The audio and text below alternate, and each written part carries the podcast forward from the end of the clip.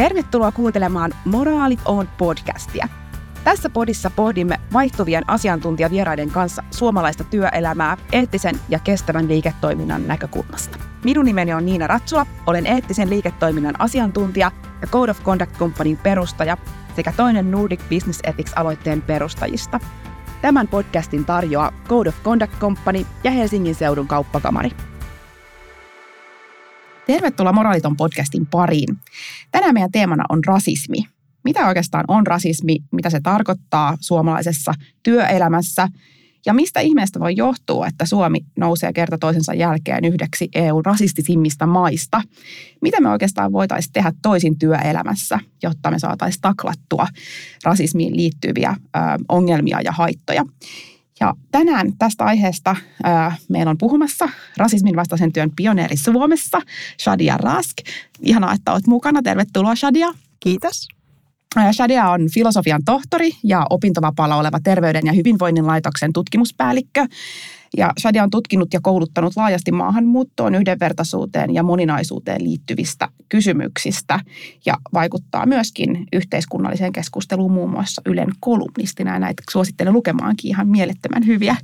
hyviä juttuja, jotka avaa, avaa joka kerta, kun niitä lukee silmiä. Mutta hei, Shadia, ähm, lähdetäänkö yhdessä pohtia sitä, että jos me ajatellaan, ää, nyt taas just ihan hiljattain julkaistiin taas uutta raporttia, jossa Suomen Suomi ei näyttänyt hirveän, hirveän mairittelevalta rasismin näkökulmasta ja mä en muista, oliko siinä 13 maata vai kuinka Joo. paljon. Joo. Ja, ja tota, oltiin siellä sitten kärkikahinoissa niin kuin rasismin, rasistisimpien maiden joukossa, niin onko Suomi Euroopan rasistisin maa? Mitä mieltä sä oot? Joo, no me voitaisiin aloittaa semmoisella pienellä tutkimustiedon kertauksella. Eli, eli tosiaan äh, hiljattain tuli tämä kaikista uusin EU-selvitys, äh, jonka tulos oli se, että, että Suomessa rasistisen häirinnän ja rasistisen syrjinnän yleisyys on, on niin kuin selvästi EU-keskiarvoa korkeampi, mutta tosiaan voitaisiin kelata vähän taaksepäin ja palauttaa mieleen, että no minkälaisia muita tutkimustuloksia on viime vuosilta, koska tämä ei tosiaan ole, ole mikään yksittäistapaus tai yksittäinen selvitys, vaan jos ajatellaan tota 2018 vuonna, niin silloin julkaistiin edellinen vastaava EU-selvitys. Silloin siinä oli 12 tutkittua maata, nyt oli tosiaan yksi enemmän 13, mutta silloin, silloinkin se tulos oli, että Suomi oli näiden vertailtujen EU-maiden niin kuin rasistisin maa. Sitten vuotta myöhemmin uutisoitiin aika isosti silloin tämmöisestä kokeellisesta tutkimuksesta Aklak Ahmadin, missä se ä, tulos oli, että ei suomalaiseksi mielletyllä ä,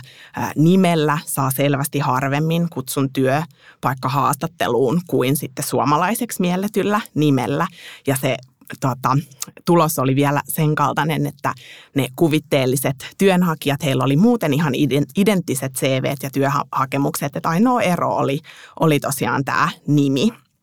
Sitten 2020 ö, tota, yhdenvertaisuusvaltuutettu teki selvityksen afrikkalaistaustaisten kokemasta syrjinnästä Suomessa siinäkin havaittiin, että, että nimenomaan monenlaista syrjintää, rasistista syrjintää tapahtuu Suomessa. Ja ö, olennaista on ehkä myös huomata se, että paitsi että ne sen selvityksen tulokset kertoi rasismista, niin myös siihen selvitykseen kohdistui rasistista häirintää ö, niin kuin verkkosivustojen kautta. Eli myös, myös tämän kaltaista niin kuin ras, rasistista häirintää ää, liittyi siihen. Samana vuonna julkaistiin THLn ää, väestötutkimus. Yksi sen tuloksista oli, että Afrikan maista Suomeen muuttaneista miehistä ää, peräti 60 prosenttia on kokenut vuoden aikana jonkinlaista syrjintää ja naisistakin puolet. Eli tota, tässä tämmöinen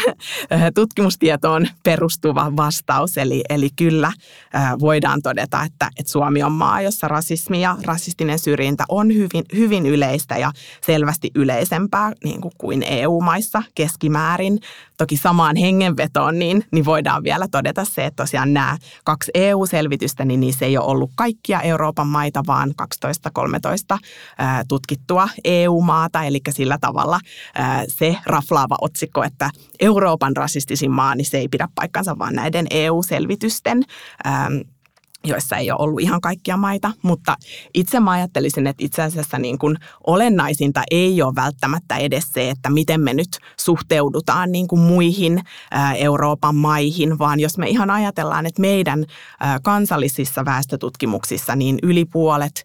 Suomeen muuttaneista afrikkalaistaustaisista kertoo, että, että he on kokenut rasistista syrjintää vuoden aikana, niin kyllä, kyllä tämän tiedon jo pitäisi pysäyttää meidät riippumatta siitä, että ollaanko me nyt huonompia vai parempia kuin ruotsalaiset tai saksalaiset, vaan, vaan niin kuin, ihan keskittyen siihen omaan, omaan tilanteeseemme. Se on ihan, ihan totta, tosi tärkeä pointti mm, niin kuin sä tuossa äsken mainitsit, että se, se on ehkä jotenkin helppo kenen tahansa ymmärtää, että, okei, että se rasismi voi, voi aika konkreettisesti tapahtua just siinä niin kuin työnhaku- ja rekrytointiprosessissa ja varsinkin tämä, että kun meillä on erilaisia tutkimuksia ja, ja tota, tämmöisiä kokeitakin tehty siitä, että kun saatat nimen, nimen pois tai vaihat sen, niin mitä tapahtuu, se on ehkä jotenkin meille selkeä. Ehkä silleen, että mä uskon, että se ei ole myöskään yllättävää hirveän monelle, että se on valitettava totuus. Mutta miten, mitä, mitä muita niin kuin rasismin muotoja, miten se ilmenee, niin on, on niin kuin tyypillisiä työelämässä nimenomaan? Joo, tosi hyvä kysymys. Ehkä se niin yleisin, mikä tulee mieleen ihmiselle, on tämä vuorovaikutuksessa tapahtuva, eli kahden ihmisen välinen joku rasistinen vitsi jossain työpaikkaruokalassa tai, tai tämmöinen. Mutta, tota, mutta oikeastaan se kaikista vaikein ja niin kuin vaarallisin rasismin muoto on tämä rakenteellinen rasismi. Ja se on nimenomaan se, mikä, mikä aiheuttaa myös sellaista niin kuin huono-osaisuuden kasautumista ja väestöryhmien välisiä, välisiä eroja, eli, eli nimenomaan niin kuin työelämässä, vaikka rekrytoinnissa tai äm, asuntomarkkinoilla, se, että kuka, kuka saa asunnon ja kuka ei. Eli silloin, kun me puhutaan niin kuin rakenteellisesta rasismista, niin silloin ei puhutakaan enää niin kuin yksittäisten ihmisten välisestä vuorovaikutuksesta, vaan – esimerkiksi siitä, että meillä työelämässä ja vaikka niin rekrytoijina, niin on samankaltaisia ajatusvinoumia, samankaltaisia ennakkoluuloja, joiden perusteella me tehdään niin kuin samalla tavalla suosivia tai syrjiviä päätöksiä. Eli nimenomaan niin kuin rakenteellisessa rasismissa on kyse siitä, että, että niin kuin rasistiset ajatusmallit on niin kiinteä osa sitä, että millä tavalla meillä toimitaan erilaisissa organisaatioissa ja meidän yhteiskunnan instituutioissa. Eli herkästi me ajatellaan, että jotenkin rasismi on jotain semmoista tosi pahaa, mikä sijoittuu jonnekin niin kuin yhteiskunnan laitamille, jonnekin marginaaliin, että se ei liity meihin niin kuin hyviin ihmisiin tai koulutettuihin ihmisiin tai niin kuin, että se, sitä ei voi tapahtua meidän organisaatioissa, mutta, mutta päinvastoin niin kuin valitettavasti rasismi on meidän yhteiskuntaa läpileikkaavaa ja myös mukana ikään kuin semmoisissa toimintatavoissa, joiden voidaan ajatella olevan niin kuin jopa jotenkin neutraaleja tai, tai niillä ei, ei välttämättä ole niin kuin tämän rasistista tarkoitusperää. Eli tämän työnhakuesimerkin lisäksi niin, niin voisin niin konkretisoida vaikkapa koulumaailman puolelta, niin aika paljon on puhuttu ja uutisoitukin esimerkiksi siitä, että millä perusteella oppilaita ohjataan niin kuin suomi toisena kielenä opetukseen. Ja on, on havaittu, että, että siellä samalla tavalla tapahtuu ää, oppilaiden ohjaamista sinne suomi toisena kielenä opetukseen silloinkin, kun suomi on sen lapsen äidinkieli, eli tapahtuu semmoinen oletus, että ihonvärin tai nimen tai ulkonäön perusteella niin kuin, että tietyt lapset eivät olisi yhtä suomalaisia kuin toiset. Joo, hyvä esimerkki. Miten me voidaan siihen rakenteelliseen rasismiin puuttua? Miten me se korjataan? Joo, tosi hyvä, hyvä tota, kysymys ja äm, ehkä niin voisi aloittaa huonoilla uutisilla, eli sillä, että et ei ole mitään niin kuin yksittäistä toimenpidettä tai työkalua, mikä niin kuin yksinään riittäisi riittäisi ratkaisemaan rakenteellista rasismia tai yksinään riittäisi ratkaisemaan työelämässä tapahtuvaa syrjintää. Eli tota, joitain vuosia sitten meillä oli tämmöinen tavoitteena syrjimätön työelämätutkimushanke, missä THL oli, oli mukana ja siinä, siinä yksi keskeinen löydös oli, oli se, että, että ei anonyymi rekrytointi yksinään, ei äm, koulutukset, ei monimuotoisuuslausekkeet, niin, niin mikään niistä ei, ei niin kuin yksittäisenä toimenpiteenä riitä. Eli tarvitaan paljon tekoja ja siihen semmoinen hyvä konkreettinen työkalu on tasa-arvo- ja yhdenvertaisuussuunnitelmat. Eli meillä tasa-arvo- ja yhdenvertaisuuslakikin edellyttää, että työnantajat äm, laatii tasa-arvo- ja yhdenvertaisuussuunnitelmat edistää tasa-arvoa ja yhdenvertaisuutta, mutta jotta niillä suunnitelmilla on aidosti semmoinen niin muutosta tuottava voima, niin silloin se ei voi olla vaan jotain semmoista, mitä me ollaan kerran tehty ja laitettu intraan ja, ja tietyllä tavalla niin kuin, ää, noudatetaan ja ollaan hoidettu se velvollisuus, vaan, vaan silloin aidosti täytyy lähteä miettimään, että mitkä ne on ne konkreettiset toimenpiteet niin, että ne ei ole vaan jotenkin passiivimuodossa kirjoitettuja, että selvitetään tai tehdään, vaan, vaan että aidosti niin kuin kuka tekee, millä ajalla, millä rahalla. Ja, ja esimerkiksi vaikka niin kuin rekrytointiin, niin, niin meillä THL oli joitain vuosia sitten tämmöinen monimuotoisuutta edistävä rekrytointikokeilu, jossa käytännössä kokeiltiin viittä uutta rekrytointitapaa tai, tai tämmöistä keinoa, kun oli kaksi, kaksi tutkijan paikkaa meillä avoinna. Eli, eli sillä tavalla niin kuin sanoisin, että konkreettisilla teoilla, mutta, mutta niin kuin, mikään yksittäinen juttu ei, ei riitä. Se on varmasti just näin. Ja sitten jotenkin mä itse huomannut sen, että et, et kun se iso haastehan on just se, että työelämässä, kun meillä kaikilla on, on hyvät aikeet ja eihän kukaan halua olla rasisti ja kukaan organisaatio ei missään nimessä kuvaile tavoitekulttuuria, että hei, että me halutaan tämä, niin kuin, että ihmisillä on paha olo ja kokee, että heitä syrjitään ja rasismia on. Mutta sitten toisaalta kun lukee niitä kaikkia yhdenvertaisuussuunnitelmia ja, ja lukee niin kuin kaikkea sitä, niitä niin tekoja, mitä, mitä tehdään, niin kyllä se kuitenkin tosi paljon niin huomaa sitäkin, että siellä on just semmoisia niin binoumia ja semmoisia, että et, et, et välttämättä se, kun sen kirjoittaakaan, niin ei todellisuudessa ole, ole niin kuin saanut mahdollisuutta edes pohtia sitä, että mitä se rasismi oikeasti on, miten se ilmenee. Että jotenkin, että kun nämä, ehkä moni ajattelee, että nämä on niin itsestään selviä, että totta kai me ollaan kaikkea vastaan ja me halutaan yhdenvertaisuutta ja sitä, niin sitten ei jotenkaan osata ehkä, niin kuin, en tiedä, onko se uskalluksesta vai, vai osaamattomuudesta vai, vai mistä kiinni että sä niin kuin aidosti katsoisit sitä sun työelämää, sun käytäntöjä ja sitä niin kuin reaalimaailmaa, että toteutuuko ne kaikki hienot lauseet. Miten me voitaisiin saada jotenkin enemmän siihen sellaista, tai, tai miten me saataisiin näitä prosesseja jotenkin vielä enemmän niin kuin vaikuttavimmiksi ja vastaamaan sitä meidän kaunista tavoitetta? Joo, no ainakin kaksi ajatusta tulee mieleen, joista ö, ensimmäinen on se, että mikä on auttanut mua itteeni, niin niin jotenkin sen ymmärtäminen, että me kaikki ollaan altistuneita niin kuin rasistisille ajatusmalleille ja, ja se on inhimillistä. Kaikilla ihmisillä on ennakkoluuloja ja, ja tota, ajatusvinoumia. Eli tietyllä tavalla se, että äm, kun oivaltaa, että, että myös niin kuin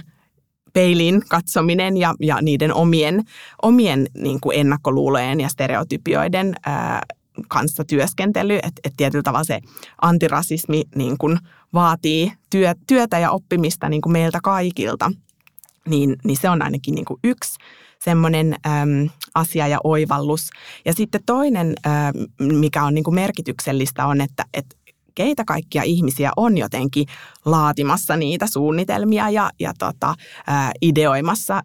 ja rakentamassa vaikka niin kuin tämmöistä mukaanottavaa tai inklusiivista ää, työpaikkakulttuuria. Eli, eli jos on niin, että että niin se oma organisaatio ei vielä ole moninainen ja, ja tota, äm, niin kuin jotenkin samankaltaiset ihmiset keskenään miettii, että, että mitä, miten me voitaisiin toimia niin kuin tasa-arvoa ja yhdenvertaisuutta edistäen, niin, niin silloin voi hyvin olla niin, että, että jää niin kuin jotenkin katvealueita tai, tai että se niin kuin, mm, mukaan ottaminen ei tietyllä tavalla niin to, toteudu siinä suunnittelussa. Eli, eli si, siinä mielessä sekin on tosi, tosi tärkeä huomata, että, että keitä osallistuu ja keitä osallistetaan, keitä kutsutaan mukaan niin kuin erilaisiin prosesseihin. Se on ihan totta. Joo. Mitä, mitä mieltä? Minulla tuli sellainen kysymys mieleen, että, että kun puhutaan paljon esimerkiksi kiusaamisen e, ja, ja tämmöisen niin epäasiallisen kohtelun tilanteessakin siitä kokemuksellisuudesta, että, että se tavallaan että kokemus on, on aina kokemus ja sitä ei voi tavallaan muuttaa ja se on totta aina sille kokijalle. Niin miten sä ajattelet, että mikä on niin kokemuksellisuuden rooli rasismissa? Että voiko jotenkin, voiko rasismia todentaa aina faktoilla vai, vai, vai, vai, vai tavallaan, että mikä, mikä rooli siinä on, on tavallaan, että jos mä koen nyt, että tässä tapahtuu rasismia. Joo, no siis tutkijan näkökulmasta, niin, niin kun tutkitaan rasismia tai syrjintää, niin ö, voidaan yhtäältä niin kuin tutkia niin kuin lain edessä todettuja syrjintätapauksia. Öm, ja sitten on, on tosi tärkeää niin huomata, että et, niin kuin syrjintäkokemukset, niin osa niistä voi olla sellaisia, että ne niin kuin täyttää ikään kuin lain, lain tota, ää, kriteerit, mutta, mutta kaikki niin kuin ei. Ää, ja kuitenkin se ihmisen niin kuin yksilöllinen subjektiivinen kokemus ää, voi olla se, että, että minua on syrjitty tässä tilanteessa ja sillä syrjintäkokemuksella niin, niin on niin kuin vaikutus ihmisen hyvinvointiin ja terveyteen silloinkin, kun ää, niin kuin se ei Faksat ole, eivät puhu sen puolesta. Niin, niin. Tai, tai sitä ei ole välttämättä edes niin tutkittu tai Joo. näin. Ja aika paljon on, on sitä, että ihmiset ei äm, valita tai, tai vie tilanteita tota, viranomaisten tietoon, koska on sellaista kokemusta, että, että siitä ei seuraa mitään tai, tai on epätietoisuutta tai huolta, että, että aiheuttaako se jotain niin kuin kielteisiä seurauksia ää, minulle. Eli tietyllä tavalla täm, tämmöinen ää, niin kuin, ka, kahtia jako niin kuin tämän objektiivisen ja, ja tota subjektiivisen ää, syrjinnän osalta niin kuin tutkimusmaailmassa. No sitten, jos ajatellaan ihan niin kuin tämmöistä käytäntöä ja elettyä elämää vaikkapa työ, työpaikoilla, niin yksi mun mielestä aika konkreettinen tilanne ja esimerkki voi olla, olla sellainen, että yksi ihminen sanoo jotain äm, vilpittömästi hyvää tarkoittaen ja uteliaana tai jopa, jopa vaikka ihaillen. Eli yksi klassinen esimerkki on tämä, että, että yksi henkilö sanoo, että et, et vitsi, että sä puhut niin hyvää suomea, että et tosi upeeta. Ja, ja tota, ää, sitten tämä kenelle tämä kehu on osoitettu, niin, niin hänkin itse asiassa puhuu äidinkielenään suomea ja kokee, että, että olipa niin kuin tökerösti sanottu ja taas tämmöinen niin kuin esimerkkitilanne niin kuin rasistisesta ää, vuorovaikutuksesta, jossa niin kuin tulee kokeneeksi, että, että mua ei nähdä niin kuin samalla tavalla tähän porukkaan kuuluvana tai yhtä, yhtä pätevänä, yhtä asiantuntevana ja, ja että oli niin kuin epäasiallinen kehu ja, ja mua niin kuin loukkaa. Ja sitten ollaan tilanteessa, missä toinen toinen on ihan niin kuin hädissään, että, että mutta mä tarkoitin hyvää ja, ja mähän niin kuin kehuin ja, ja tota, että niin kuin, miten tässä voi olla niin kuin jotain väärää tai loukkaavaa ja, ja to, to, toisen kokemus on niin kuin ihan toisenlainen. Ja se, mikä meitä ehkä voi auttaa on se, että, että ensinnäkin huomataan se, että, että se niin kuin tarkoitusperä on voinut olla hyvä, mutta se vaikutus silti voi olla huono. Eli ne on niin kuin ikään kuin yhtä totta tietyllä tavalla.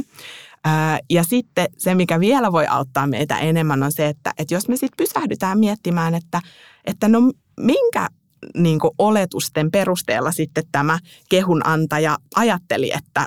että niin kuin kehunpa tämän ihmisen suomen, suomen kieltä, niin sitten me, sit me päästäänkin kiinni siihen, että, että vaikka tässä tapauksessa niin kuin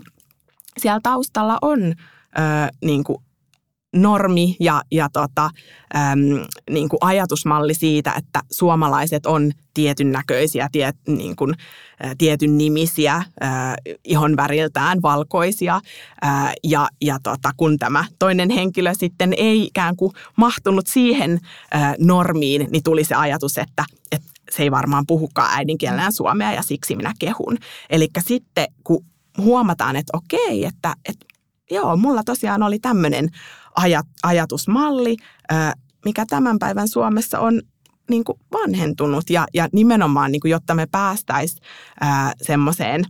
yhdenvertaisempaan yhteiskuntaan, niin meidän tarvitsee ravistella ja niin kuin venyttää niitä normeja, mitkä tällä hetkellä on on niin kuin kapeita, joiden ulkopuolelle jää monet, monet ihmiset, ei ainoastaan maahanmuuttaneet, vaan jos ajatellaan, niin kuin, että ketkä kaikki Suomessa kokee rasismia ja tämän kaltaisia tilanteita, niin, niin, niin kuin afrosuomalaiset, romanit, saamelaiset, tataarit. Eli sillä tavalla, kun me puhutaan nyt tässä rasismista, niin me ei puhuta niin kuin vaan mistään maahanmuuttokysymyksestä, vaan, vaan laajasti niin kuin suomalaisessa yhteiskunnassa eri ää, ihmisryhmiä koskettavasta asiasta, niin, niin tietyllä tavalla ehkä tämmöinen, niin käytännön esimerkki siitä, että, että ne kokemukset ja tarkoitusperät niin kuin voi samaan aikaan olla hyviä ja huonoja ja, ja tota, tämmöinen tilanne voi tehdä näkyväksi sellaisen normin, mitä sitten itse ei ehkä huomaa, jos, jos niin kuin mahtuu siihen, siihen olemassa olevaan normiin. Tämä oli tosi, tosi tärkeä esimerkki, koska helposti ajatellaan, että rasismi on vaan semmoista niin kuin epäasiallisuuksien huutelemista niin kuin, ja käytetään niin kuin termejä, jotka niin kuin kuka tahansa voi todeta rasistisiksi, niin, niin se, että välttämättä just aina, vaikka siinä olisi kuinka hyvä kokemus siitä hyvistä tarkoituksista, niin, niin tosi tärkeä pointti. Ja mulla tuli semmoinen, semmoinen mieleen, mieleen tota, että, että että mulla on itselläkin esimerkiksi yksi, yksi ystävä, joka on Tatar ja hän on ihan siis joutunut sen takia vaihtamaan nimensä, että, että turhautui jossain kohtaa niin kuin työmarkkinoilla siihen, mitä oli. Ja se, mikä mua aina niin jotenkin hämmentää, että kun hänkin on avoimesti puhunut tästä tilanteesta, niin se, että kaikkihan on aina sitä mieltä, että, että, että tavallaan, että miksi niin teit, että eihän meillä eh, niin kuin ole sitä rasismia, eihän, eihän sun olisi tarvinnut. Mutta sitten kuitenkin sehän ei, se, se reaalimaailman kokemus siitä, että sillä on iso merkitys. Ja varsinkin sen kun sä oot tehnyt sen muutoksen ja sä huomaat itse sen, että ahaa, okei, okay, niin mä saankin näitä kutsuja. Niin mikä siinä on, että me niinku, tavallaan, kukaan ei suostu myöntää olevansa rasisti, mutta sitten kuitenkin se on siellä taustalla. Joo, Tota, no Suomella ehkä niin kuin kollektiivisesti on ollut semmoinen niin kuin ominainen itsekuva, että, että, että mehän ollaan niin kuin maailman tasa-arvoisin maa ja me ollaan oltu monta vuotta putkeen maailman onnellisin maa. Ja jotenkin sellainen niin kuin käsitys itsestämme, että, että me ollaan niin kuin hyviä ja, ja meillä ei ole koskaan ollut siirtomaita ja olemme niin kuin kolonialismin ulkopuolella ja sitä kautta niin kuin jotenkin rasismin ulkopuolella, niin sitten kun t- tätä niin kuin pohjauskomusta vasten tuleekin niin kuin esimerkiksi vaikka näitä, äm, tämä uusi EU-selvitys ja nämä muut aiemmat, aiemmatkin tutkimukset, ää, niin kuin, jotka mainitsin, niin, niin tietyllä tavalla siinä tulee semmoinen niin kuin identiteettikriisi tai ehkä hämmennyskin ja, ja se siilipuolustus on tosi yleistä, että, että ei osata jotenkin äm, yhdistää sitten sitä tietoa, että, että itse asiassa niin kuin, rasismi on meillä iso yhteiskunnallinen ongelma, äm, kun ollaan totuttu jotenkin ajattelemaan, että, että me ollaan ää, hyviä. Niinpä, se on, se on kyllä varmasti just näin. Miten sitten jos me ajatellaan, että me ollaan kuitenkin niin kuin puhuttu erilaisista niin kuin rasismista, yhdenvertaisuus, asioista ja, ja niin kuin tässä viimeisen viiden, jopa kymmenen vuodenkin aikana koko ajan tulee kuitenkin erilaisia niin kuin ilmiöitä, jotka pyrkii tuomaan yhteiskunnan tasolle sitä keskustelua siitä, että että missä mennään. Että on Black Lives Matter, on ollut nyt vuonna 2023 olla niin kuin hyvin paljon keskustelua julkisuudessa rasismista ja, ja paljon tavallaan koko, tai siis tuntuu, että tästä on niin kuin monta vuotta jo puhuttu, mutta miten, miten sun näkökulmasta, niin onko, ollaanko me saatu aitoa, aitoa muutosta aikaan ollaanko me niin kuin parannuttu tässä yhtään, tai onko, näillä ollut vaikka jollain Black Lives Matter liikkeellä, niin kuin vaikka Suomessa, niin onko sillä ollut merkitystä? No kyllä mä niin kuin näen, että viimeisen kymmenen vuoden aikana selkeästi on, on tapahtunut niin kuin edistysaskeleita. Ehkä niin, että kaksi askelta eteenpäin, yksi askel taaksepäin, että, että niin kuin ei, ei suinkaan niin kuin ainoastaan – vain edistysaskeleita koko ajan, mutta tota, jos mä katson sitä aikaa, kun on, on itse ollut, ollut THL töissä, alo, aloitin ää, 2012, niin selkeästi se niin kun, määrä äm, vaikka koulutuspyyntöjä, mitkä liittyy niin kuin yhdenvertaisuuteen ja syrjimättömyyteen ja, ja niin kuin rasismiin, niin on, on moninkertaistunut se tota, äm, ja selkeästi yksi semmoinen merkittävä käännekohta kohta oli se 2020 kevään niin kuin Black, Black Lives Matter ää, tota, mielenosoitukset ja liikehdinnän niin kuin voimistuminen myös ää, Suomessa.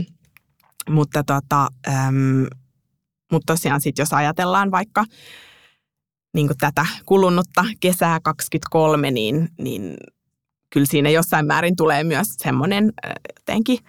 huoli siitä, että, että, tosiaan, että millä tavalla niin kuin, ää, asiat menee, menee parempaan suuntaan ja, ja niin kuin erityisesti ehkä se, että,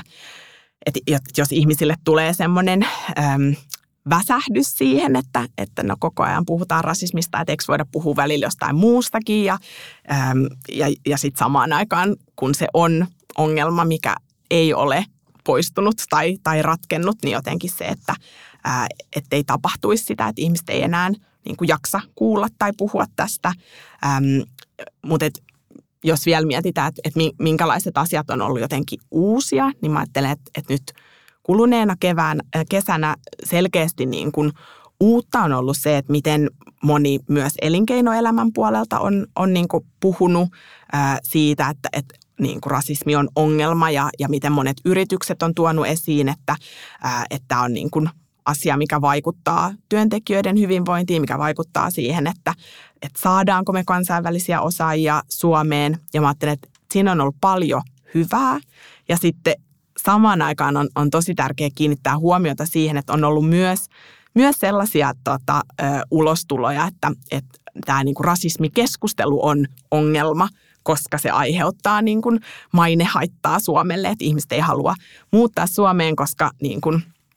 on maine siitä, että olemme rasistinen maa, niin mä että, että tässä on tosi tärkeää kiinnittää huomioon siihen, että se ongelma on se, että on rasismia, ei se, että siitä puhutaan.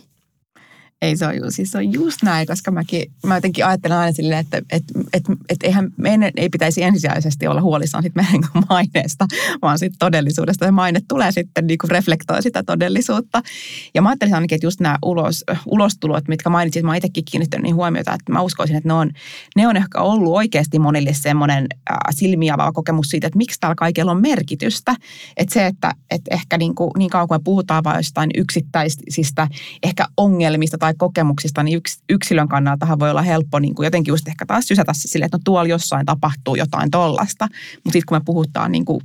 se asia puetaan tavallaan siihen niin kuin koko Suomen niin kuin tulevaisuuteen ja menestykseen ja, ja siihen maineeseen, niin sitten yhtäkkiä siltä ehkä tulee jopa siihen niin kuin yksilöä semmoinen, yks, yksilöön niin kuin kohdistuva semmoinen motivaatio myöskin alkaa kiinnittämään huomiota siihen omaan ympäristöön ja omaan ajatteluun ja niihin omiin vinoumiin. Joo, ja nämä konkreettiset esimerkit niin kuin elävästä elämästä, niin, niin tota, ne on toisaalta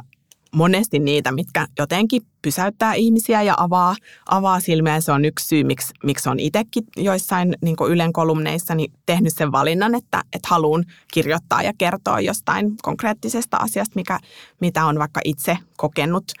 ja on, on usein saanut palautetta, että, että hei, että kiitos, että, että niin kerroit ja kirjoitit, että, että, että mä en ole koskaan niin ajatellut tuommoista, mä en ole koskaan kokenut mitään, mitään tuommoista. Ja sitten samaan aikaan, kun puhutaan rasismista, niin, niin sit siinä on niin kuin jotenkin se vaara, että ettei ne vaan niin kuin typisty just tämmöisiksi niin kuin yksittäistapauksiksi tai, tai, tai niin kuin yksittäisten ihmisten ää, kokemuksiksi. Ää, ja myös se, että ettei niin kuin ole tarve jatkuvasti kertoa siitä, että no tällaista se rasismi on ja sitten sitten me vähän kauhistellaan ja sitten kuitenkin elämä jatkuu ää, niin kuin tuttuun, tuttuun tapaan. Eli, eli tämmöistä jotenkin tasapainoilua, ää, tasapainoilua kaiken kaikkiaan. Ja ehkä vielä palatakseni näihin niin kuin elinkeinoelämän ulostuloihin, niin kans yksi tosi tärkeä huomionarvoinen asia on se, että, että niissä erityisesti on ollut niin kuin miehiä puhumassa tästä ää, aiheesta. Että et aika usein, niin jos, jos vaikka kesällä oli, oli paneelikeskusteluja tota, ää, TV-ssä niin kuin rasismista, niin aika usein siinä on, on niin kuin vain naisia puhumasta. Ja mä oon saanut itsekin tästä tota, niin palautetta ja lukijapalautetta. Ja, ja nyt kun me ollaan kaksi naista keskustelemassa tästä, niin, niin, niin kuin – että se palaute on ollut, että, että tarvitaan enemmän miehiä, jotta niin kuin tulee semmoinen kokemus, että, että tämä on ongelma ja asia, niin kuin, ää, josta puhu, puhumaan, jonka ratkaisemiseen niin kuin tarvitaan kaikkia. Ja, ja se, on, se on just näin, että mikään niin kuin vähemmistöjen asemaa parantava ää, muutos ei ole koskaan tapahtunut niin kuin ilman valtaväestön tukea ja ilman liittolaisia. Eli sillä ta- tavalla on tosi tärkeää, että me jätetä niin kuin keskustelua rasismista vaan niiden harteille, jotka sitä kokee, vaan, vaan nimenomaan niin kuin kaikkia meitä tarvitaan. Nyt sitä olisi pitänyt pyytää tähän tota, toiseksi kaveriksi joku elinkeinoelämän tota, vaikuttaja, jolle tämä asia on, on sydäntä lähellä. Mutta hei, tota, sä tuossa mainitsitkin vähän tutkimuksista, mitä te olette, te olette tehnyt, ja siis väestö, väestötutkija, se on hirveän mielenkiintoiselta kuulostaa, ja sitten täytyy heti myöntää, että en kyllä varmasti, ei ole mitään käsitystä, että mitä te oikeasti konkreettisesti äm, tutkitte, mutta miten sä kuvailisit jotenkin lyhyesti sitä, että millaisia asioita niin rasismiin liittyen tällä hetkellä niin tutkitaan, miten, onko meillä tavallaan riittävää tutkimusta, miten sitä pitäisi kehittää mahdollisesti, tai ollaanko sitä jo kehittämässä? Joo, no mä oon itse kansanterveystieteilijä niin kuin, ä, taustaltani ja, ja mitä niin kuin syrjintätutkimus on, on omalla, ä, omassa työssäni tarkoittanut, niin, niin esimerkiksi THL toteuttaa tämmöisiä väestötutkimuksia, on tietty otos, ä, eli vaikkapa ulkomaalaistaustaiset Suomessa, eli äm, tai sitten omassa väitöskirjassani tutkin venäläis-, somali- ja kurditaustaisia väestöjä ja siinä niin kuin syrjintää kysyttiin äm, et, niin kuin neli, neljän kysymyksen ä, avulla, missä oli toisaalta tämmöistä niin kuin epäsuoraa syrjintää, eli kysyttiin, että koetko arki päivän elämässäsi Suomessa, että sinua kohdellaan niin kuin vähemmän kunnioittavasti kuin muita ihmisiä, vähemmän kohteliaasti. Ja sitten oli, oli pari kysymystä niin kuin tämmöisestä suoremmasta syrjinnästä, niin kuin nimittelyä, häirintää. Ja, ja tota, mitä me havaittiin oli, että, että sekä niin kuin nämä epäsuorat kokemukset että sitten tämä suorempi syrjintä, niin ne molemmat niin kuin oli yhteydessä heikompaan koettuun terveyteen ja hyvinvointiin. Ja se oli ehkä niin kuin jopa yllä, yllätyskin minulle ja meille, että, että myös näillä niin kuin epäsuorilla syrjintäkokemuksilla, joiden voi ajatella, että okei, joku yksittäinen tilanne, missä ihminen niin kokee, että, että no tämä, tässä tapahtui jotain, mikä, mikä ei ollut niin kuin samanlaista kohtelua kuin mitä muut ja oli vähemmän, vähemmän kohteliasta, niin, niin että silläkin on tosiaan ää, niin kuin vaikutusta siihen, että miten, miten ihmiset voi ja nimenomaan niin kuin sitä kautta, että, että niitä tilanteita ja tapahtumia usein tapahtuu enemmän kuin sitten semmoisia tosi rajuja niin kuin häirintätapauksia ja, ja se niin kuin kertautuva vaikutus ajan kanssa on, on niillä pienilläkin ää, tilanteilla. Ihan varmasti. Joo. Mihin tutkimus niin kuin on menossa? Tai menossa onko jotain semmoisia, että mitä meidän pitäisi seuraavaksi tutkia, että me päästäisiin eteenpäin vielä? No yksi semmoinen katvealue niin kuin usein on niin kuin sellaiset ö, väestöryhmät, joita ei tota, vaikka väestörekisteristä voi sillä tavalla niin kuin otoksen perusteella äidinkielen tai, tai syntymämaan perusteella tunnistaa, että esimerkiksi romanit Suomessa, meillä oli muutama vuosi sitten THL teki tämmöisen ä, romanien ä, hyvinvointitutkimuksen. Roosa ä, tutkimuksen, niin siinä niin kuin se otos tai se keitä tutkittiin, niin, niin perustui nimenomaan siihen, että, että ihmiset, jotka itse, itse identifioituu ää, romaneiksi ja halus osallistua siihen, siihen tutkimukseen. Samalla tavalla vaikkapa afrosuomalaiset, sellaiset henkilöt, jo, joiden äidinkieli on suomi ja syntymämaa on suomi, niin, niin heitä ei voida, voida tunnistaa niin kuin, tilastoista, eli tämä yhdenvertaisuusvaltuutetun 2020 vuonna tekemä selvitys oli, oli sellainen niin kuin laadullinen selvitys, mihin, mihin tosiaan ihmiset kanssa itse sai ilmoittautua, että, että haluaa osallistua haastatteluun tai vastata kyselyyn. Eli, eli sellaiset äh, niin kuin,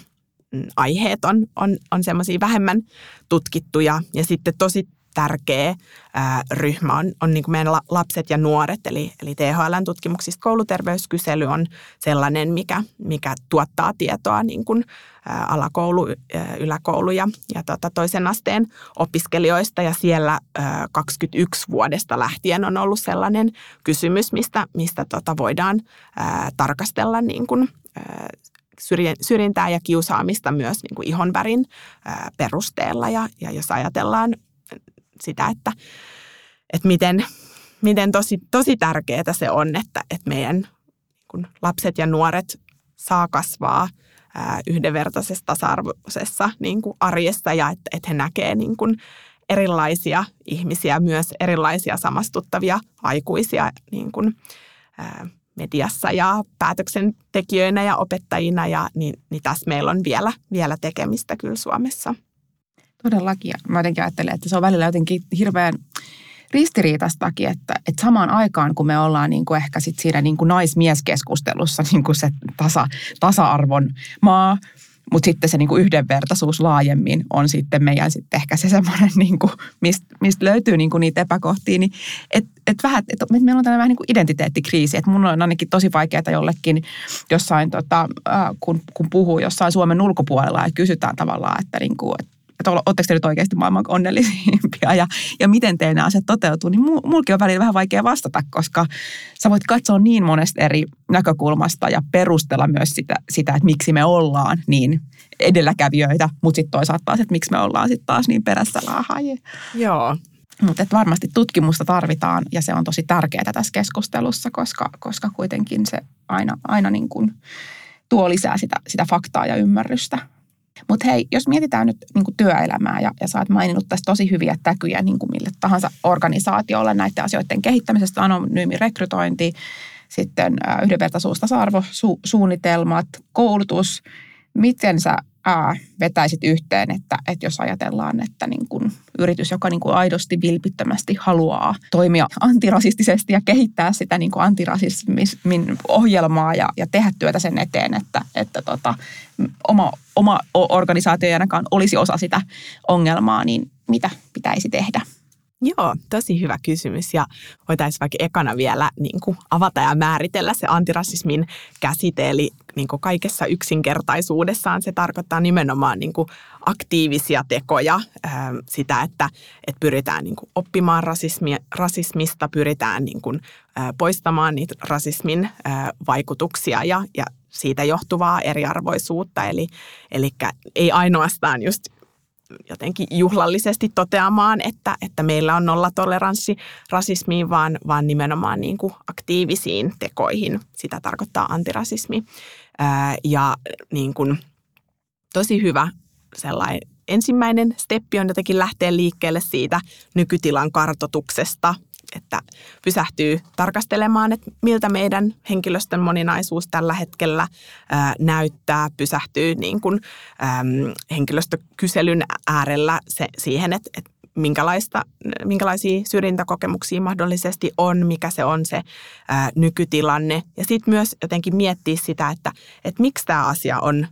tärkeä meille. Aika usein niin kun työtä moninaisuuden ja yhdenvertaisuuden eteen niin perustellaan niin kun niillä hyödyillä, hyötyargumenteilla, että, että niin kun moninainen työyhteisö on innovatiivisempi ja taloudellisesti ää, niin kun tuottaa enemmän ja, ja löydetään uusia asiakasryhmiä. Ja kaikki tämä sinänsä tota, ää, pitää paikkansa. Näyttö on, on erityisesti niin kuin kansainvälistä ja, ja Yhdysvalloista, mutta, tota, mutta et samaan aikaan on tosi tärkeää niin kuin muistaa ja todeta, että ei se pelkkä niin kuin erilaisuuden olemassaolo tuota niitä hyötyjä, vaan kyllä samaan aikaan tarvitaan niitä mukaanottavia inklusiivisia toimintatapoja ja hyvää johtamista ja psykologista turvallisuutta ja monia niitä asioita, mistä tässä, tässäkin podcastissa on niin kuin muissa jaksoissa puhuttu. Eli, eli sillä tavalla niin kuin, ää, tosiaan ei ainoastaan niin kuin erilaisuuden olemassaolo, mutta et itse pidän tosi tärkeänä sitä, että, että mietitään ei ainoastaan niitä hyötyargumentteja, vaan myös sitä niin kuin moraalista näkökulmaa, että halutaan tehdä näin, koska se on oikein. Ää, ja sitten niin kuin, jotenkin sitä, että, että miten se sitoutuu niin kuin meidän organisaation arvoihin ja strategiaan. Että esimerkiksi THLn yksi strateginen arvo on olla yhdenvertaisuuden suunnannäyttäjä. Niin kyllä se on tosi paljon antanut meille niin kuin vipuvoimaa ja, ja tilaa niin kuin toimia ja kokeilla. Ja esimerkiksi tämä monimuotoisuutta edistävä rekrytointikokeilu, mikä meillä oli, niin, niin se oli niin kuin selkeästi ikään kuin sidottu siihen strategiseen arvoon ja linjassa sen kanssa, että miten meillä yhteisesti on sovittu, että halutaan toimia. Ja, ja kun niin kuin koko organisaation ää, tavoite on, on se, että jotta me kaikki voisimme hyvin, niin kun on oivallettu, että se me kaikki pitää tosiaan sisällä me kaikki ää, Suomessa asuvat, niin silloin niin kuin se ää, yhdenvertaisuutta edistävä työ ei ole jotain semmoista erillistä, mitä tehdään, vaan liittyy olennaisesti siihen niin kuin meidän organisaation niin kuin perustehtävään ja olemassaoloon. Ja mikä se sitten kunkin, kunkin niin kuin organisaation osalta on, niin se on tosi tärkeä jotenkin lähtö, steppi niin kuin miettiä sitä, että miksi me tehdään tätä. Ei ainoastaan jotenkin kopioida sitä, että mitä, mitä muut tekee ja, ja niin kuin, jotta ei jotenkin erottauduttaisi kielteisellä tavalla, että me ei jotenkin olla mukana, niin, niin miettiä sitä, että miksi, miksi me tehdään tätä, miten tämä liittyy niin kuin meidän ö, olemassaoloon. Ja sitten enenevässä määrin myös korostuu nämä niin kuin välttämättömyyden argumentit, eli se, että, että jotta me oltaisiin houkutteleva työpaikka, jotta meille ihmiset haluaa tulla, jotta ihmiset oikeasti ö, myös pysyy meillä töissä ja myös, että me niin kuin pärjätään kansainvälisessä kilpailussa, niin, niin senkin takia. Eli tämmöiset olisi niin kuin sitä lähtö, lähtö tota, vaihetta, mutta sitten niin kuin niistä konkreettisista tota, teo, teoista ja toimenpiteistä, niin ainakin voin vinkata, että thl.fi kautta antirasismi niin löytyy vuosi sitten julkaistu maksuton tämmöinen verkkokoulutus ammattilaisille. Me ollaan saatu tosi paljon hyvää palautetta. Siellä on 16 äm, niin kuin verkkoluentoa, videota, ää, joissa nimenomaan niin kuin pääsee kiinni ja voi, voi kasvattaa sitä omaa, omaa osaamista siitä, että mitä ää, antirasismi on ja mit, minkälaisia niin kuin antirasistiset teot voisi olla ää, työelämässä. Hei, tosi hyvä vinkki. Joo, ja siis toi oli mun mielestä tosi, tosi tärkeä, tärkeä pointti, kun sanoit siitä, että, että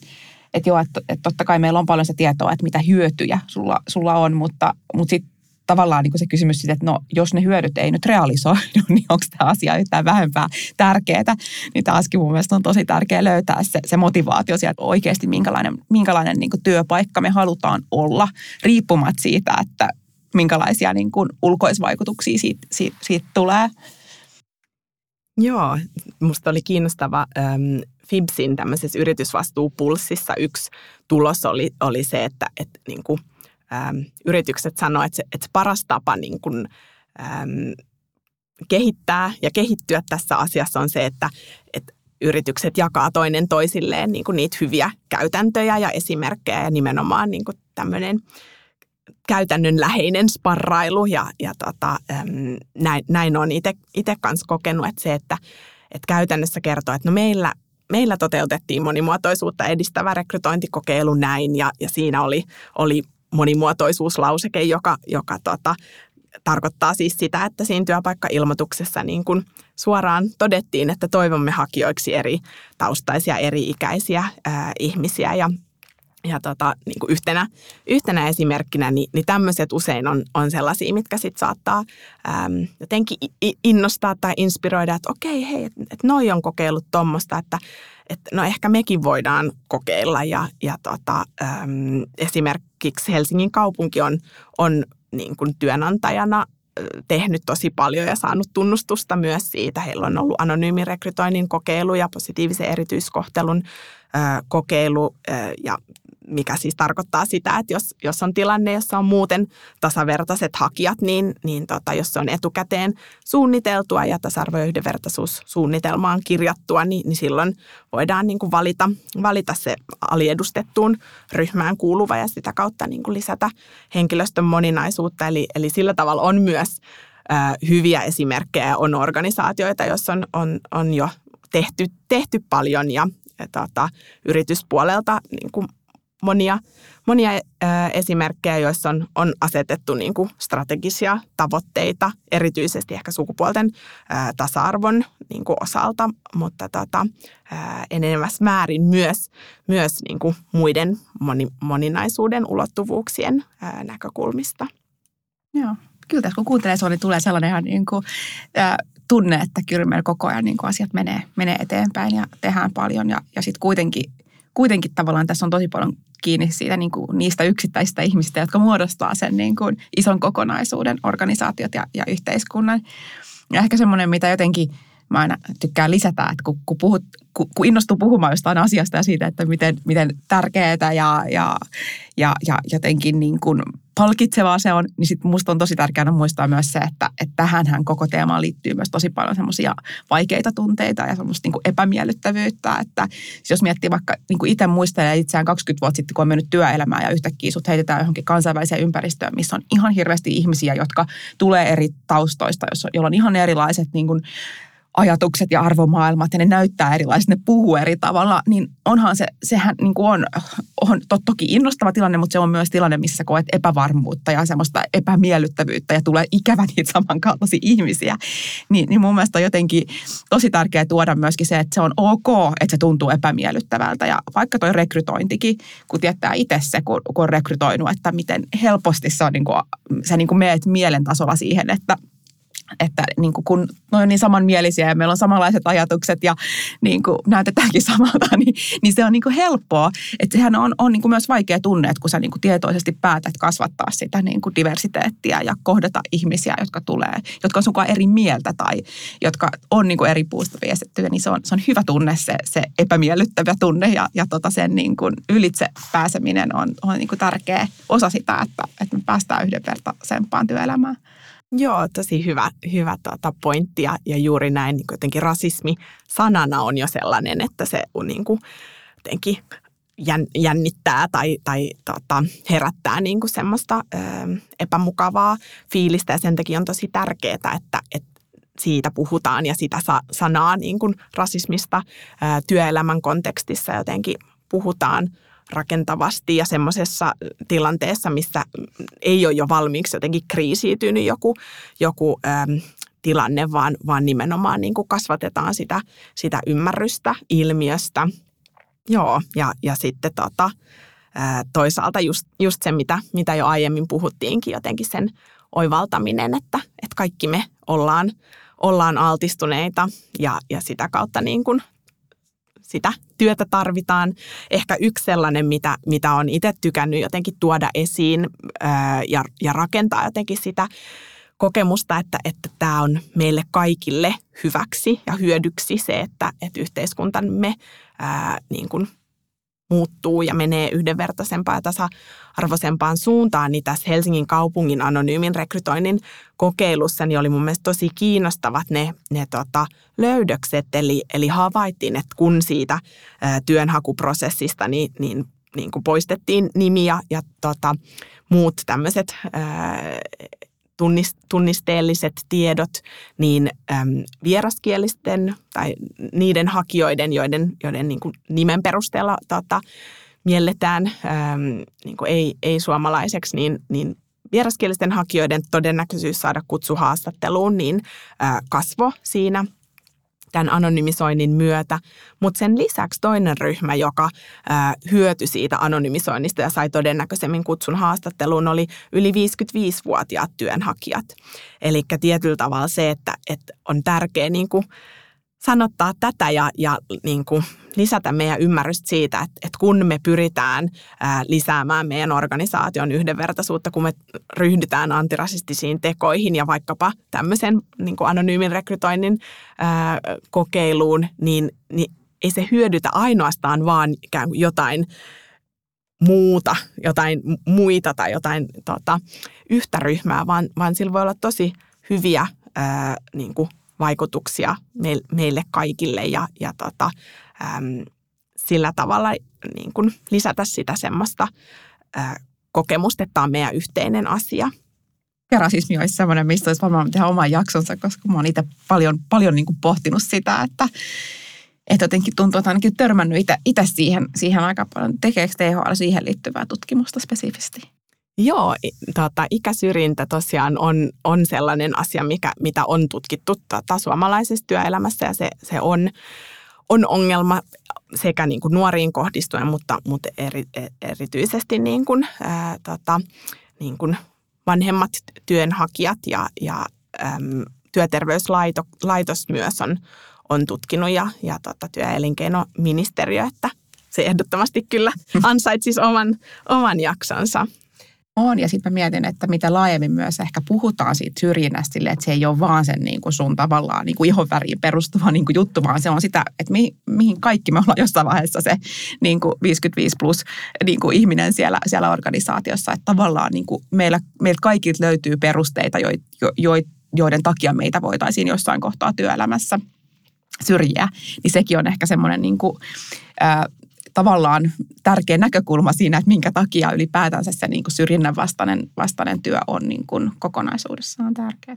Joo, just näin. Ja sitten niin kuin siihen liittyen myös se, että, että sitten riippuen niin kuin meidän muista ominaisuuksista ja, ja tilanteesta ja taustasta, niin, niin meidän niin kuin, keinot ja pystyvyys to, torjua niin kuin niitä syrjinnän vaikutuksia tai jotenkin vai, vaikuttaa siihen omaan tilanteeseen, niin, niin vaihtelee, että niin kuin, meillä on erilaisia etuoikeuksia ja, ja tota, välillä niin kuin herää, herää myös se kysymys ja, ja keskustelun aihe, että, että vitsi, että kun, kun puhutaan niin kuin rasismista, niin, niin tulee sellainen fiilis, että, että se niin kuin joku ää,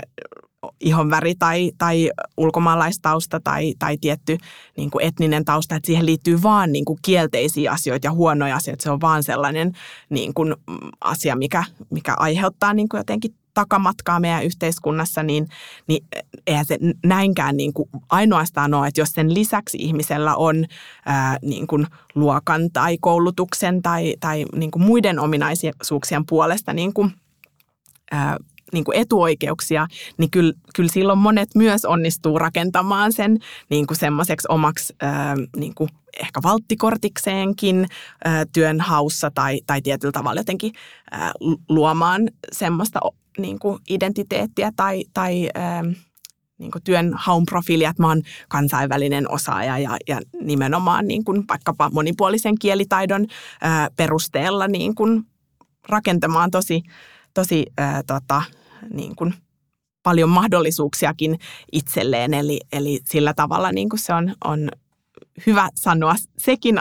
asia, mutta tota sit samaan aikaan se, että, että äm, rasismi on todellinen ongelma meidän, meidän yhteiskunnassa ja, ja tota,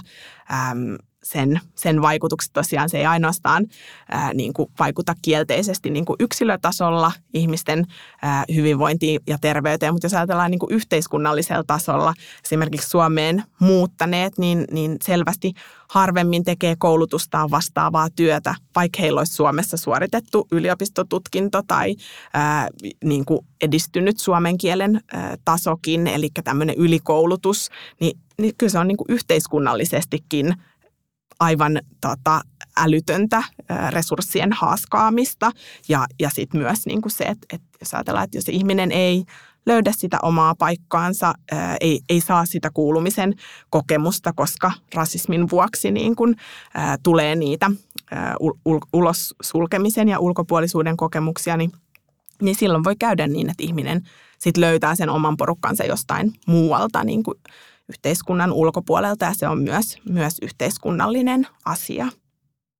Se on tosi tärkeä pointti kyllä. Ja tuosta päästäänkin hyvin, hyvin siihen, että miten, jos me ajatellaan, että, että kuitenkin meillä on työvoimapula, sitten meillä on tämä rasismi, rasismiongelma, niin tota, miten tavallaan, miten tällä hetkellä, en mä tiedä osaata sanoa, että niin kuin kuinka houkutteleva paikka Suomi on ylipäätänsä tulla töihin tai, tai opiskelemaan, että, niin kuin, että minkä takia joku valitsisi Suomen niin kuin näiden uutisotsikoiden perusteella, kun voi mennä Ruotsiin tai Norjaan, jossa niin kuin näyttää paremmalta. Mm, joo, no siis kyllä mä ajattelen, että, että kyllä meidän on aidosti niin kuin hyvä olla huolissaan tästä asiasta ja, ja jos ajatellaan niin kuin nykyistä hallitusohjelmaa, niin, niin toisaalta siellä on niin kuin se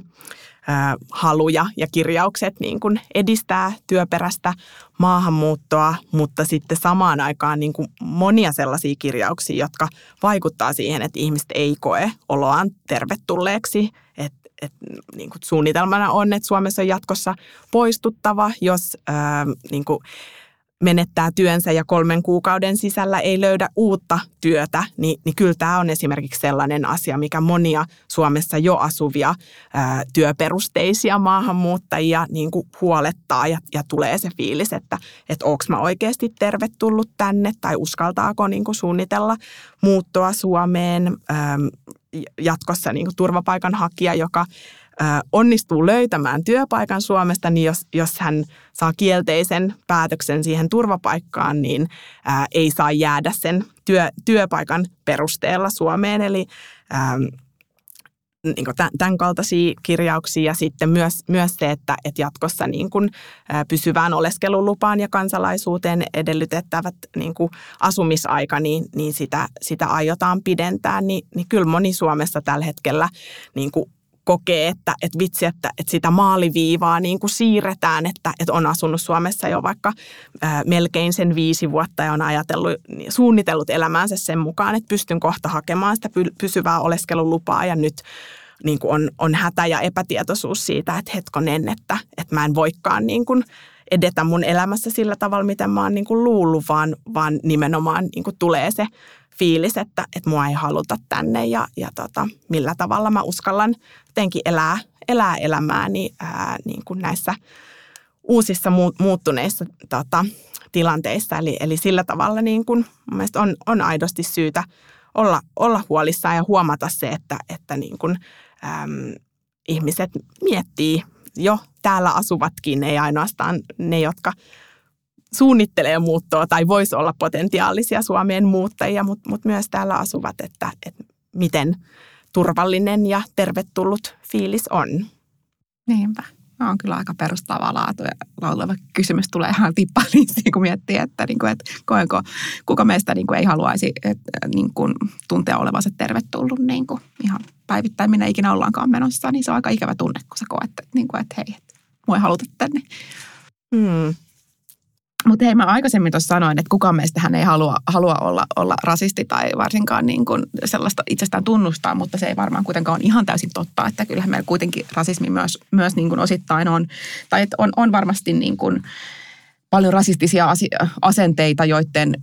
kannattajat tai jo, joiden takana olevat ihmiset myös niin kuin perustelee sitä, että minkä takia on ehkä ok olla rasisti myöskin. Ja tämä on ehkä myöskin vielä, vielä semmoinen asia, mikä, mikä tärkeä nostaa tässä keskustelussa. Ja siksi onkin hyvä kysyä, että, että millaiset asiat ylipäätänsä yhteiskunnassa tai työelämässä voi niin kuin ylläpitää sitä, että meillä on niitä rasistisia niin kuin asenteita, että onko uutisoidaanko esimerkiksi maahanmuuttajien tehneistä tai maahanmuuttajien tekemistä rikoksista tai jengeistä jotenkin herkemmin kuin sitten muiden tason, että mitä pitäisi taso, tapahtua niin kuin yhteiskunnallisella tasolla, että meillä ei olisi niitä,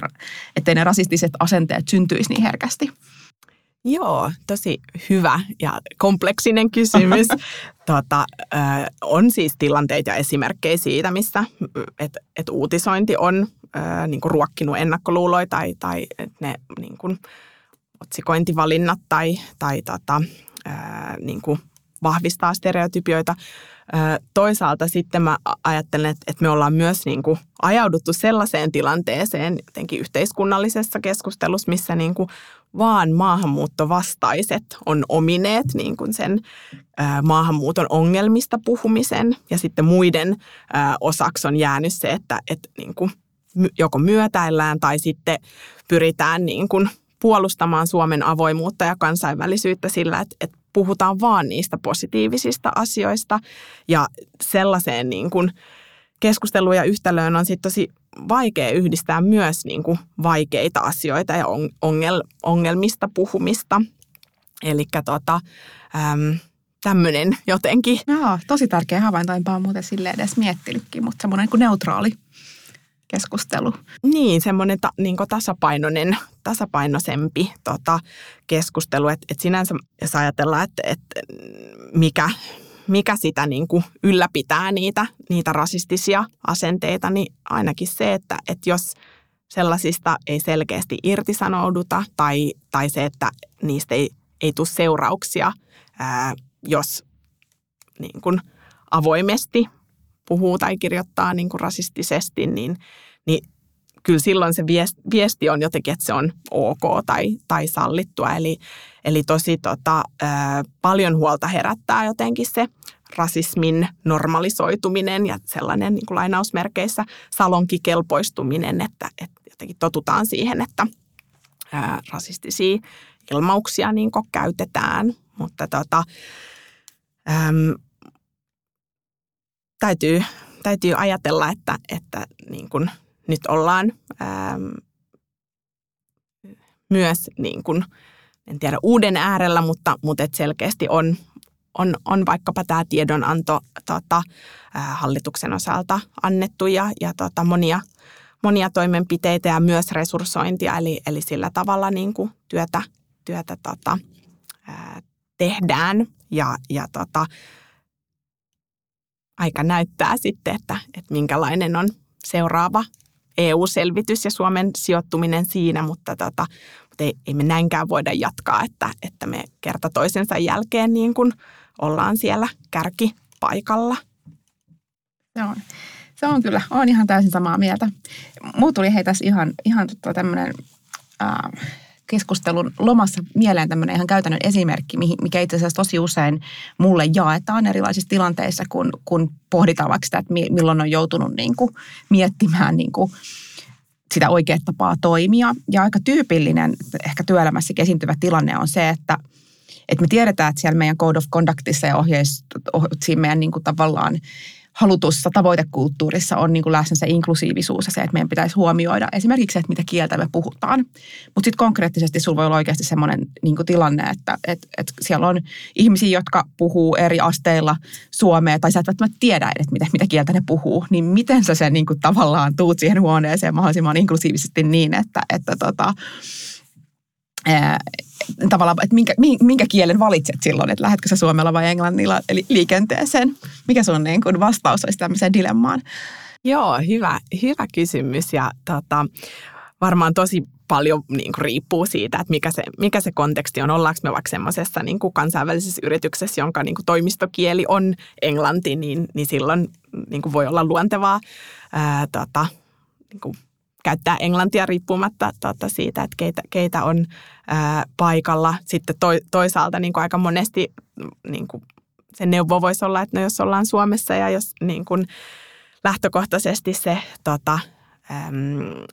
niin kuin toimintaympäristö on suomenkielinen, niin, niin että lähtisi liikkeelle suomen kielellä ja niin tekemättä sitä oletusta, että, että no puhuukohan tuo ihminen ulkonäkönsä perusteella suomea vai englantia. Ää, mutta et ehkä se, niin semmoisen selkeän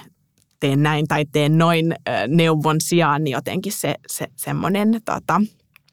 puhumisen ja kysymisen ja, ja niin kuin, mm,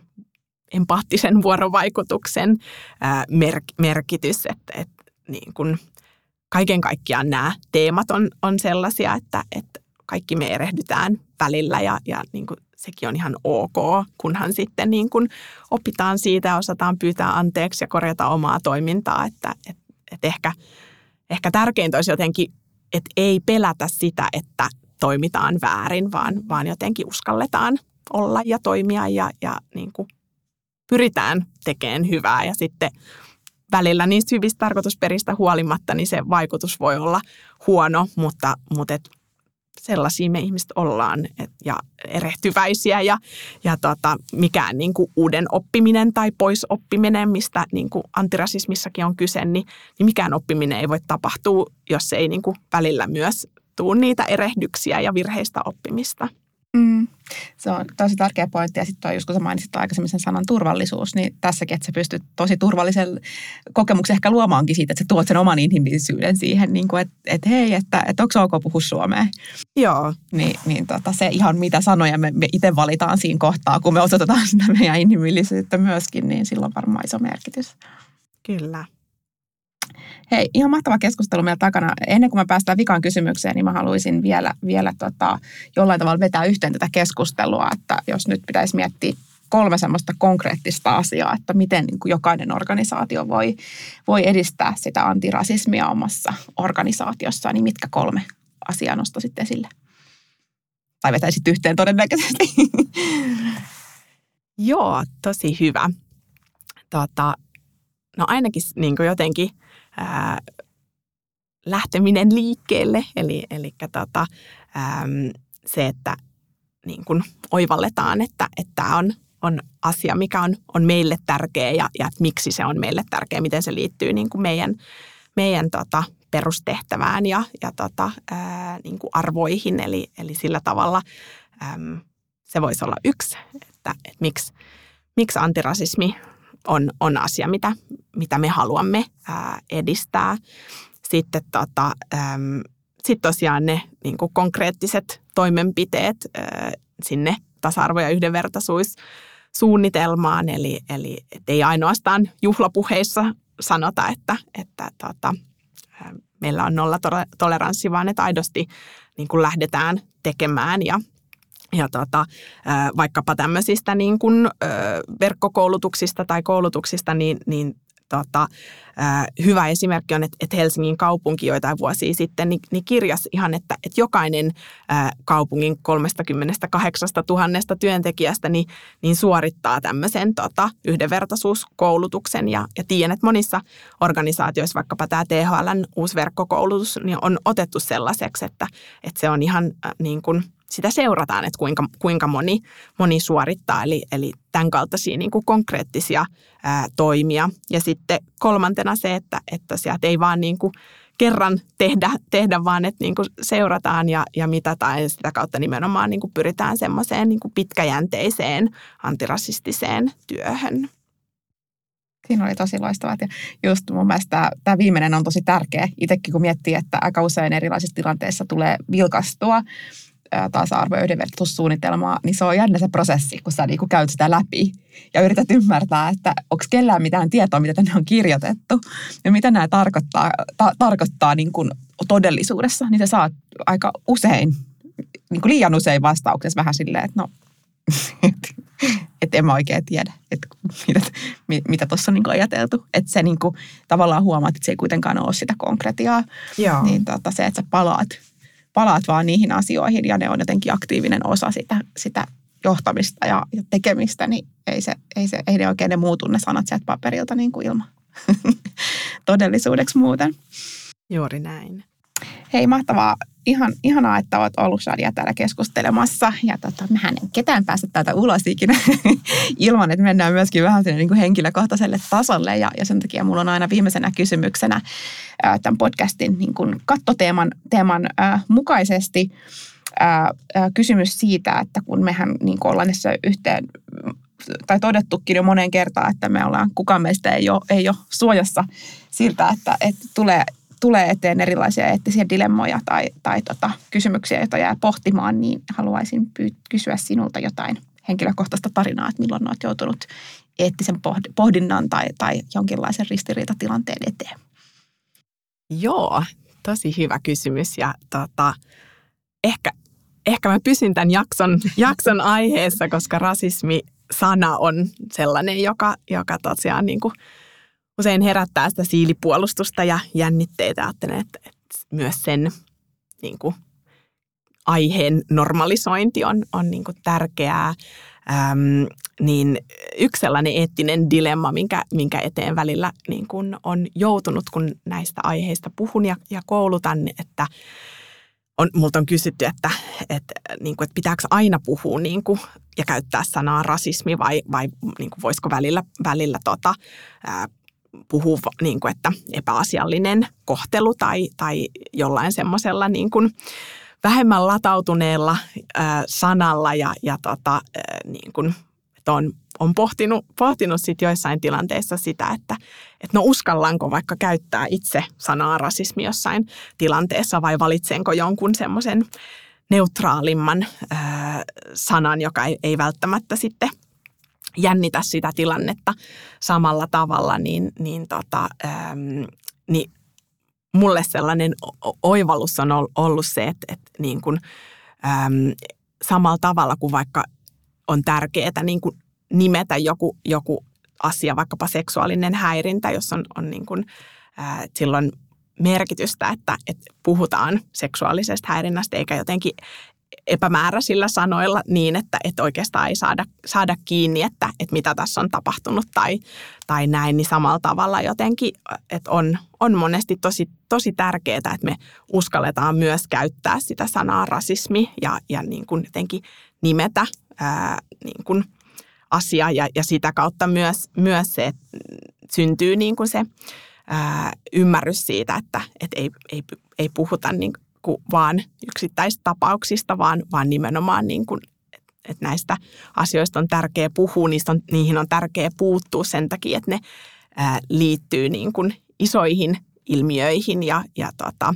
ää, niin kuin yhteiskunnallisiin ongelmiin ja yhteiskunnan rakenteissa oleviin ongelmiin. Eli ehkä joku tämmöinen niin kuin e-, eettinen pohdinta ja dilemma siitä, että, että millä tavalla niin kuin uskaltaa puhua ja, ja tota, mitä sanoja käyttää ja, ja tota, semmoinen ää, niin kuin, ehkä nimenomaan sinne epämukavuusalueelle niin kuin astumisen ää, tota, tarve myös itselle.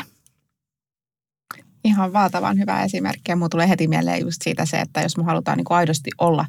jonkun teeman puolesta puhujia ja vaikuttajia, niin, niin meidän on pakko uskaltaa riisua siitä tavallaan se, että miten ihmiset kokee tämän. Tai tuleeko muista seuraavaa puhekeikkaa, jos mä nyt oon tässä näin suora, vaan se, että, että mä oon tässä nyt tämän asian kanssa, niin ottakaa tai jättäkää. Ja sillä me saadaan sitten myöskin sitä oikeasti. Mä ainakin uskon niin sitä aitoa vaikuttavuutta.